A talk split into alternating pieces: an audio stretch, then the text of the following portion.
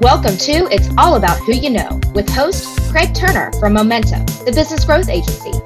On our podcast, Craig interviews executives from chambers of commerce around the United States and Canada, tapping into their expertise on how to get the most value from your business associations, how their organizations are serving their members, and what's happening in their market for companies looking to grow there. Here's Craig Turner. Welcome to the It's All About Who You Know podcast brought to you by Momentum, the business growth agency. I'm Craig Turner, your host, and we've got another great episode for you. The first half of 2022 has gone very quickly. And if you're in the chamber world, I'm thinking you're starting now to maybe finish up with your annual meetings and community celebration events and moving into summer and probably golf tournament season. We've got our first chamber golf event coming up on June 3rd in Pittsburgh, and it's always a fantastic event. There's a little plug to our very first podcast guest, Chris Hack, and his team there at the Pittsburgh Airport Chamber. Of course, those events exist not only for networking, but to support the much larger initiatives the chambers of commerce take on. And that's what we love digging into here on the podcast. I'm very excited today to be joined by Chris Romer, who's president and CEO for the Vail Valley Partnership. Now, Chris wasn't just a referral to the podcast, but a referral from multiple people. So I'm anticipating um, some significant knowledge to be dropped on us today. And if you spend two minutes on the Valley Partnerships website, and we'll give you the link to that later, you'll see that we actually have an awful lot to talk about. So, Chris, thank you for being here with us today. Yeah, it's my pleasure. Thank you for the the kind introduction, and I hope I don't let you down with all those referrals. Well, we'll turn it back to them, and then I'll tell you who they were. That's right. So let me start by just giving everybody a quick formal intro, and then we can get to some conversation. Uh, Chris Romer serves as president and CEO of the Vail Valley Partnership, which is the regional chamber of commerce, destination sales organization, and economic development organization representing Vail Valley, Colorado. The partnership was named Chamber of the Year in both 2016 and 2020 by the Association of Chamber of Commerce Executives, as you all know, as ACCE.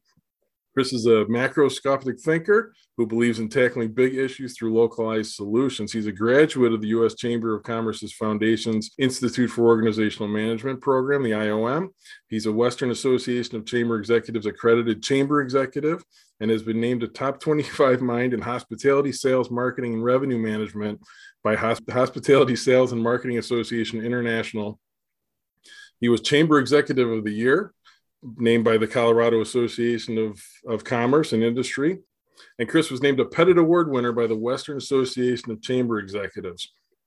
Chris dedicates time to a variety of volunteer boards, including the Western Association of Chamber Executive, Colorado Mountain College, Colorado Competitive Council, Tourism Industry Association of Colorado, the Colorado Association of Destination Marketing Organizations, and a whole bunch more that I'm sure will will drop some names and acronyms on people throughout this conversation.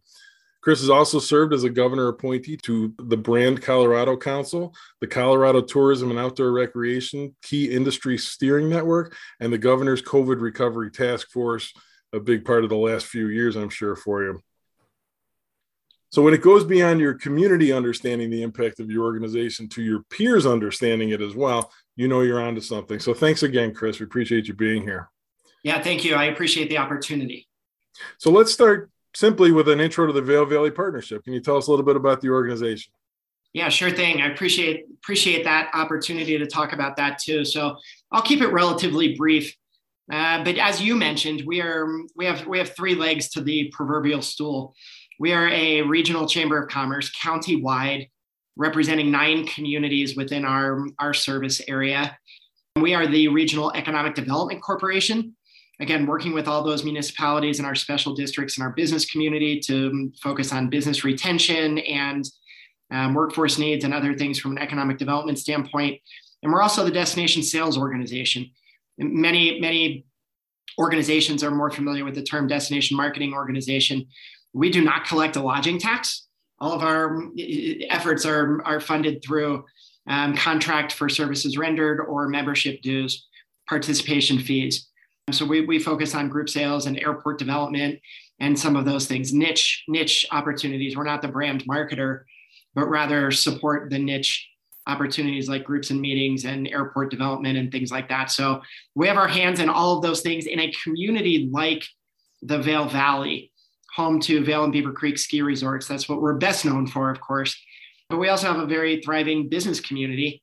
We're dependent on uh, tourism, but we need to focus on business retention and, and workforce retention. So all three of those overlap quite a bit on the, if you picture a Venn diagram with Chamber of Commerce, Economic Development, and Tourism Services, the, the overlap is, is, pretty, is pretty significant. So we, we focus on all three of those things and have that story to tell underneath the umbrella of Vail Valley Partnership. I want to talk a little bit more about the the community, but when when we get to talking about you and your role, I want to kind of explore you being pulled in those three different directions because I think a lot of a lot of uh, chamber executives maybe deal with two of them, but don't have the tourism or deal with the chamber and the tourism, but not the economic development side. So I'm, I'm curious how you spend your time on that and your and your focus mostly. Let's talk about what's going on in the region right now. Uh, some good stuff that's happening. Brag a little bit, but also don't hold back on on the challenges. Yeah, from a from a good standpoint, our economy by most every traditional metric is is booming. We're coming off the the best ski season we've ever heard, had in terms of, of visitor numbers, rolling through 11 months of record sales tax collections in our area. So some of the traditional metrics are really doing quite well. Our airport had the best year ever in 2021, most enplanements. But there's a downside to that our businesses are incredibly stressed. They, they don't have the workforce to accommodate um, the service levels that we're accustomed to. And they don't have the workforce to grow the way they want to grow and expand here. We're seeing businesses having to expand outside of our area in order to accommodate their business growth. We're seeing immense pressure on workforce housing and healthcare, early childhood, and some of those fundamental things that a lot of people are dealing with around the country that are simply exasperated in a rural resort environment where you cannot drive to qualify because we have mountain passes and tunnels and cliffs and and different things. So we have we have some very real challenges amongst um, an, an economy that by all traditional metrics is doing quite well. So let me dig into that a little bit because I'm, I'm sure you have data on on why that's all happening. So and and I I think I know some of these answers, but but why why why the most enplanements? Why the economy buzzing the way it is? What what what's driving it for you? Yeah, the, what's really driving the the tourism economy and the recreation economy is the pent up demand that that was created during the pandemic when people could not travel. So there's the pent up demand on one hand, and then there's being located in a community and in a region that is known for outdoor recreation, right? Our, our, our ski resorts, that's an outdoor activity. People can be spaced, people can be, um, they can be outside. They're not, uh, they're not dependent upon being inside with, with crowds. Our, our, our ski company dropped the um, price of a season pass significantly. That spurred some demand. And our group and meeting business is at record levels. The pipeline for group and meeting business again, in part because of the, um, the cancellations that occurred and were rebooked, and in part because people have recognized as we come out of the pandemic, people have recognized the value of face-to-face and in-person meetings. And so there's there's new demand, there's pent-up demand, there's the, um, all of it from both a group and leisure standpoint that has created this this whirlwind. From an air travel standpoint, we run our air service development program, um, and last summer most of the airlines were not flying a lot of international routes. So they had aircraft to reallocate and they reallocated flights. We had flights from Atlanta, Chicago, um, other places that we haven't had historically during the summer months. Um, they reallocated them and, and saw good, good pickup on those flights that helped drive that because those, those planes were not being used otherwise. So they re- reallocated them to the, the domestic resort markets that they knew would do well. You talk about the the phrase that people use it's a it's a good problem to have but but then you get in the middle of it and the the, the good problem to have often often covers other problems. All those things that you're dealing with right now uh, this spark this extra business what's the chamber focused on right now yeah we are we are focused. So good problems are still problems. Right. Right? Let's let's let's acknowledge that. And i and you alluded to it but let's put it right out on the table. Good problems are still problems. For us, we are focused uh, on two things. One is workforce, workforce development, workforce programming, upskilling, reskilling, talent pipeline development. Doing as the best we can to solve short-term problems with regards to workforce, while at the same time working on long-term fundamental challenges with talent pipeline development. So that that's number one. And number two is advocacy, working really hard to be the voice for business at a local level with our, our nine towns, at a regional level with our county, and at a statewide level, and even a federal level with uh, some federal policies to ensure that our, our business community isn't b- being handcuffed and isn't being unfairly taxed and overregulated in an environment where they where they would struggle to grow or attract or retain employees. So I think the advocacy component for for high functioning chambers is is always in the top two or three things that we would be focusing on. And so workforce probably number one and and advocacy number two. So coming out of the out of the pandemic, we talk about this pr- pretty much every episode. The, the the chamber model and the chamber relationship with their members has changed over time but but the pandemic kind of accelerated often some things that were happening already just kind of put it first and foremost where all of a sudden you know instead of trying to figure out what your what your members needed on a daily basis they were calling you and telling you and you need to be ready to respond what's your relationship with your your members coming out of the coming out of the pandemic yeah that's a, it's such a great question. And you know I, my answer might be a little different than than some others.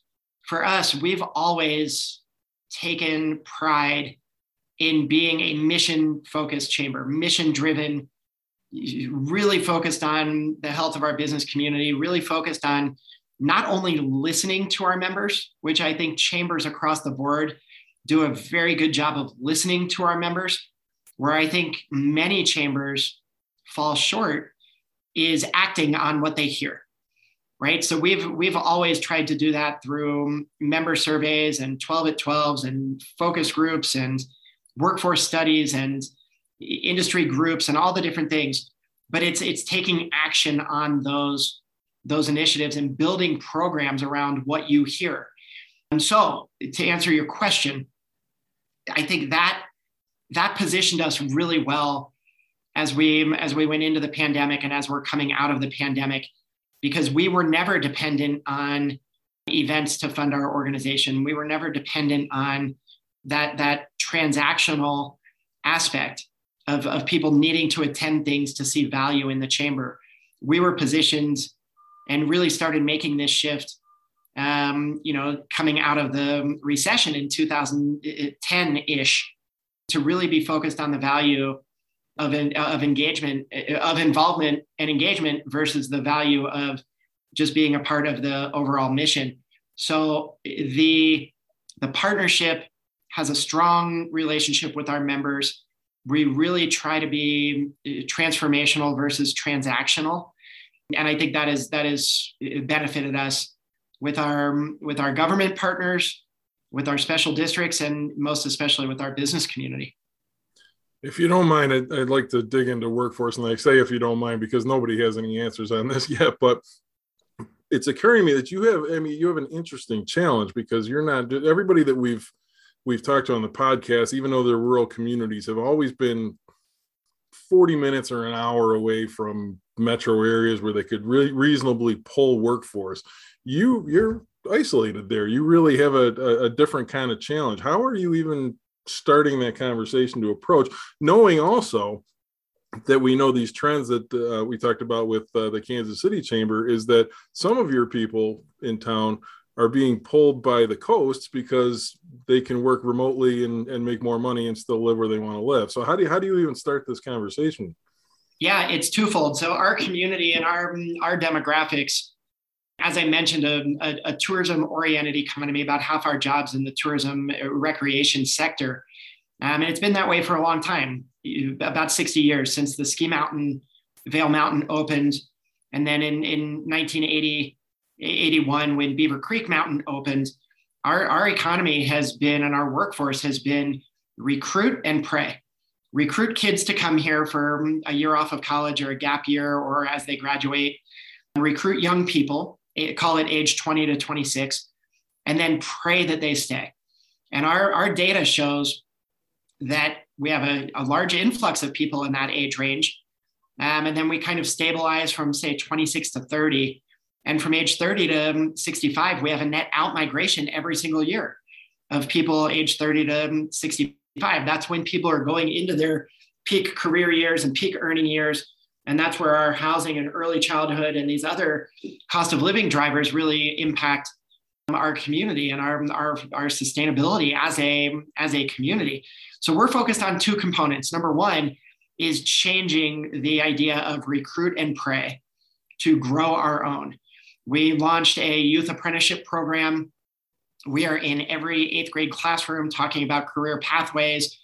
We are working closely with our school district, our community college, and youth serving nonprofits to get into every eighth grade classroom to do assessment testing and work on, on career pathways and internships and every opportunity we can to expose our students to the opportunities that exist in our in our community. And not just in tourism but in every other sector the the trades and finance and information technology and and all the rest so that that development aspect capulates in a in a two-year youth apprenticeship program that takes place in kids um, senior year of high school and and one year after where they're if they're successful with the intern or the apprenticeship they have a guaranteed job at, at the area median wage. So it's a really good a really good opportunity from a talent pipeline talent development standpoint. Now that said that's a long tail game. That takes effort. We're in eighth grade and eighth graders are not going to solve our workforce problem right, right. But, but we hope to continue to grow that. We've had immense success with it. The the second component is how do we retain more of those people who do choose to come here? They come here at 22 to 26 when we see that influx. How do we, instead of praying that they stay, how do we be more intentional about our efforts in upskilling and reskilling and exposing them to the other opportunities that exist, maybe within the recreation and tourism industry and maybe outside of, of that industry that most of them come here for. So that that becomes a little more complicated, but we have we have professional development programming and certificate programming, partnering with our community college on programs um, and also focusing on things like workforce housing and things like healthcare. We've launched um, two different 501c3s in the past year, targeting workforce and targeting healthcare in order to impact that retention effort to retain those those young professionals. So you kind of there's a good segue because you kind of got into some of the stuff I was talking about, and I'm glad you had an answer for that. That's fantastic. So much going on right now outside of workforce, because you did address this question for workforce, uh, how are you looking at the future? You have so much on your to-do list for on a daily basis, but but someone in your role in your organization still needs to think 10 years, 25, 50 years out. How how is the chamber uh, facilitating that conversation? Yeah, that's actually a, a key component in our our strategic plan is looking 20 years ahead of what what we want this community to be and how do we help drive that discussion on what we want the community to be versus just being reactionary to the things that are happening. And in a, in a community like ours, the, the challenges are known. We, we have every piece of data from town surveys to county surveys to business studies that we've done, all validated across the board with demographer information and, and other things. And it really comes down to uh, housing, uh, uh, affordable housing attainable housing, workforce housing, community housing, whichever whatever housing term you choose to use. Our real estate environment is, is different than many other communities because, as I said earlier, you can't drive to qualify because there's just natural barriers, environmental barriers that, that prevent that from happening. And all of the most of the easy land has already been developed. The other component with that is that our real estate market is a international real estate market. In a place like Pittsburgh or Cincinnati, Ohio, where I grew up, most of the people coming or going are coming or going because of work, because of family, to relocate to be closer to family, that because they have a job offer that they've accepted or a job offer out of town. So they're selling or they're moving up, but they're not, you know, you're, you're seeing pressure from people who are, are living and working in that community in our community and in other ski resort communities and other tourism oriented communities, we have a global market. When a house goes on the market, it's not only our local market, it's people from Denver and people from Dallas and people from Mexico and Canada and New York and California. So it creates a, a, a huge challenge for our local residents to be able to compete with the dollars that exist in the second, I say second homeowner market. It's really the third, fourth, fifth homeowner market. People who can come in and pay cash, and you know the the the prices would astonish people. I mean, the in my residential neighborhood, not even in the resort core, homes are going for a thousand dollars a square foot, and that's a that's not not a tourism eh, connected to or close by tourism communities, but the the immense pressure on housing at a thousand dollars a square foot in in community neighborhoods, it's much much higher than that in the resort areas. So we we are heavily focused on on housing and our other cost of living barriers as well, primarily healthcare and early childhood. That's a crazy challenge to deal with. Wow. It is. It's a long term challenge, right? It sure is. Yeah. Yeah. Because you're on one hand, you're talking about, okay, somebody coming out of college and coming in and going to make, you know, if they're doing, if they're good, make $65,000 a year, they're not going to come close to any of those houses, but you got to find somewhere for them to live if you're going to have access to their recess resources as a worker. That's right. Oh.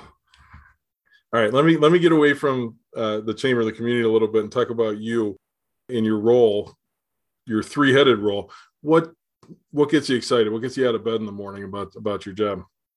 Yeah, for me, it's that this is going to sound trite, and I don't mean it to, but the ability to positively impact our community and to be able to try to help shape and form and build a community where my daughter can come back to live after she finishes college. She's in high school right now.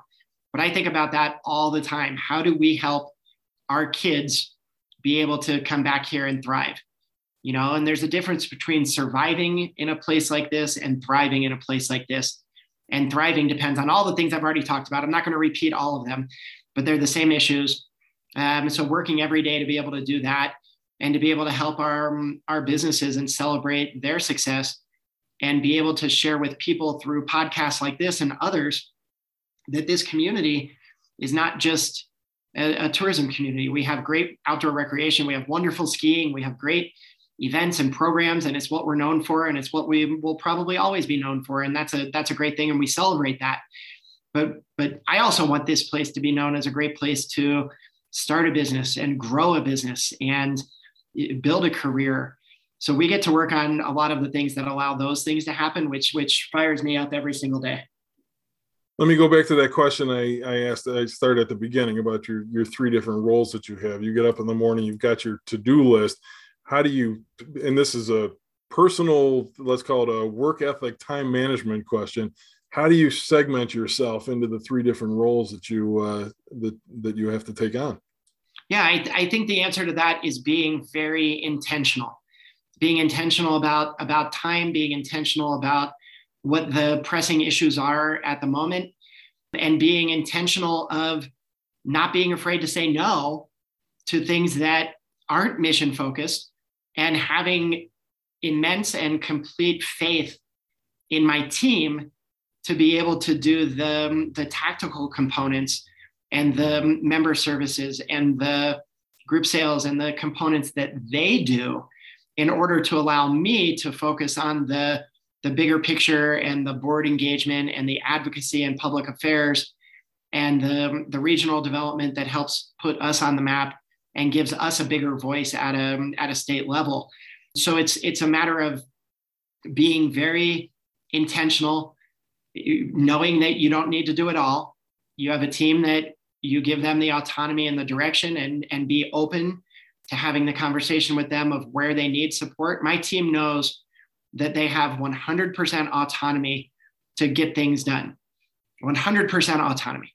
We'll provide coaching opportunities. We'll talk about what ifs, but I will never, ever, and never have second guessed a decision that they've made as long as they can explain why they did it. Tell me why. Okay, good. What about, did you think about, what about next time so the using it as a coaching versus any kind of here's how I would have done it. I'll never say that to my team.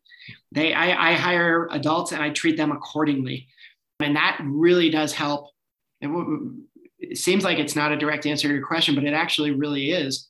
because I couldn't accomplish what I do and have all three of those components and the public affairs and the board management and the community aspects and uh, publishing our positions on a regular basis without having a team that did the heavy lifting. So I'm, I'm immensely thankful for them.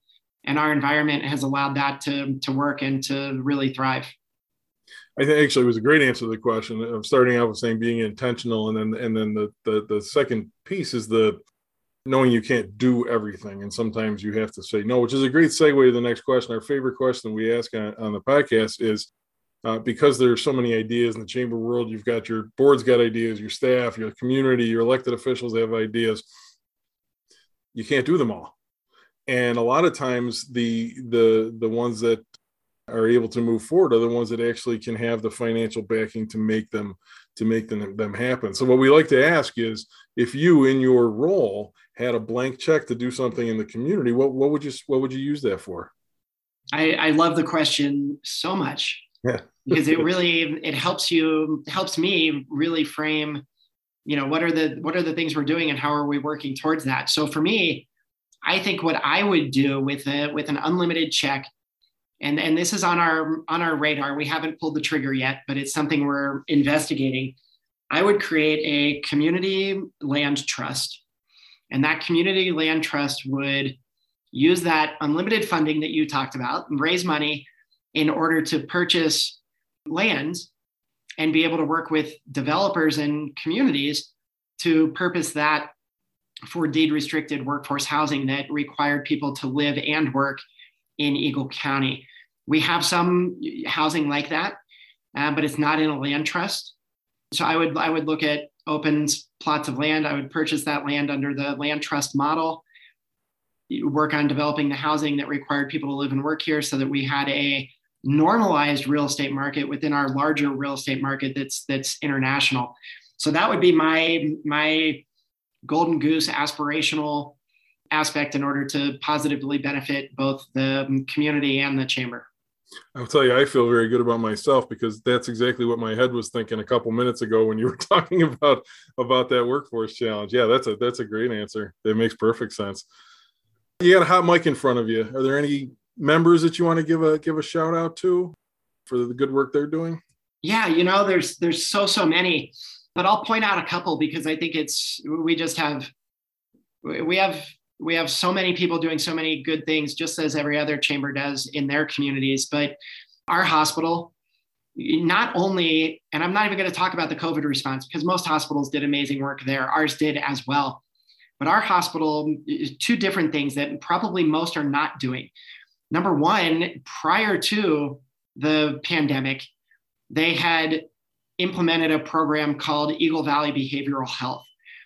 And it was a, a completely focused on mental health and behavioral health aspects.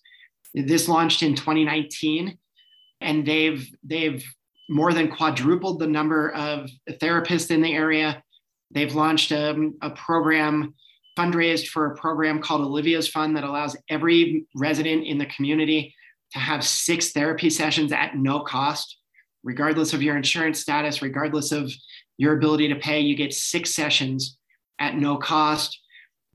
They've done uh, programming at businesses and in the community to train the trainers and done uh, launched peer groups. We partner with them on the peer groups to, to have those mental health and behavioral health stigmas. In, in the Rocky Mountain region, has an unfortunate moniker as the suicide belt. And it's ranging from Montana all the way down to New Mexico.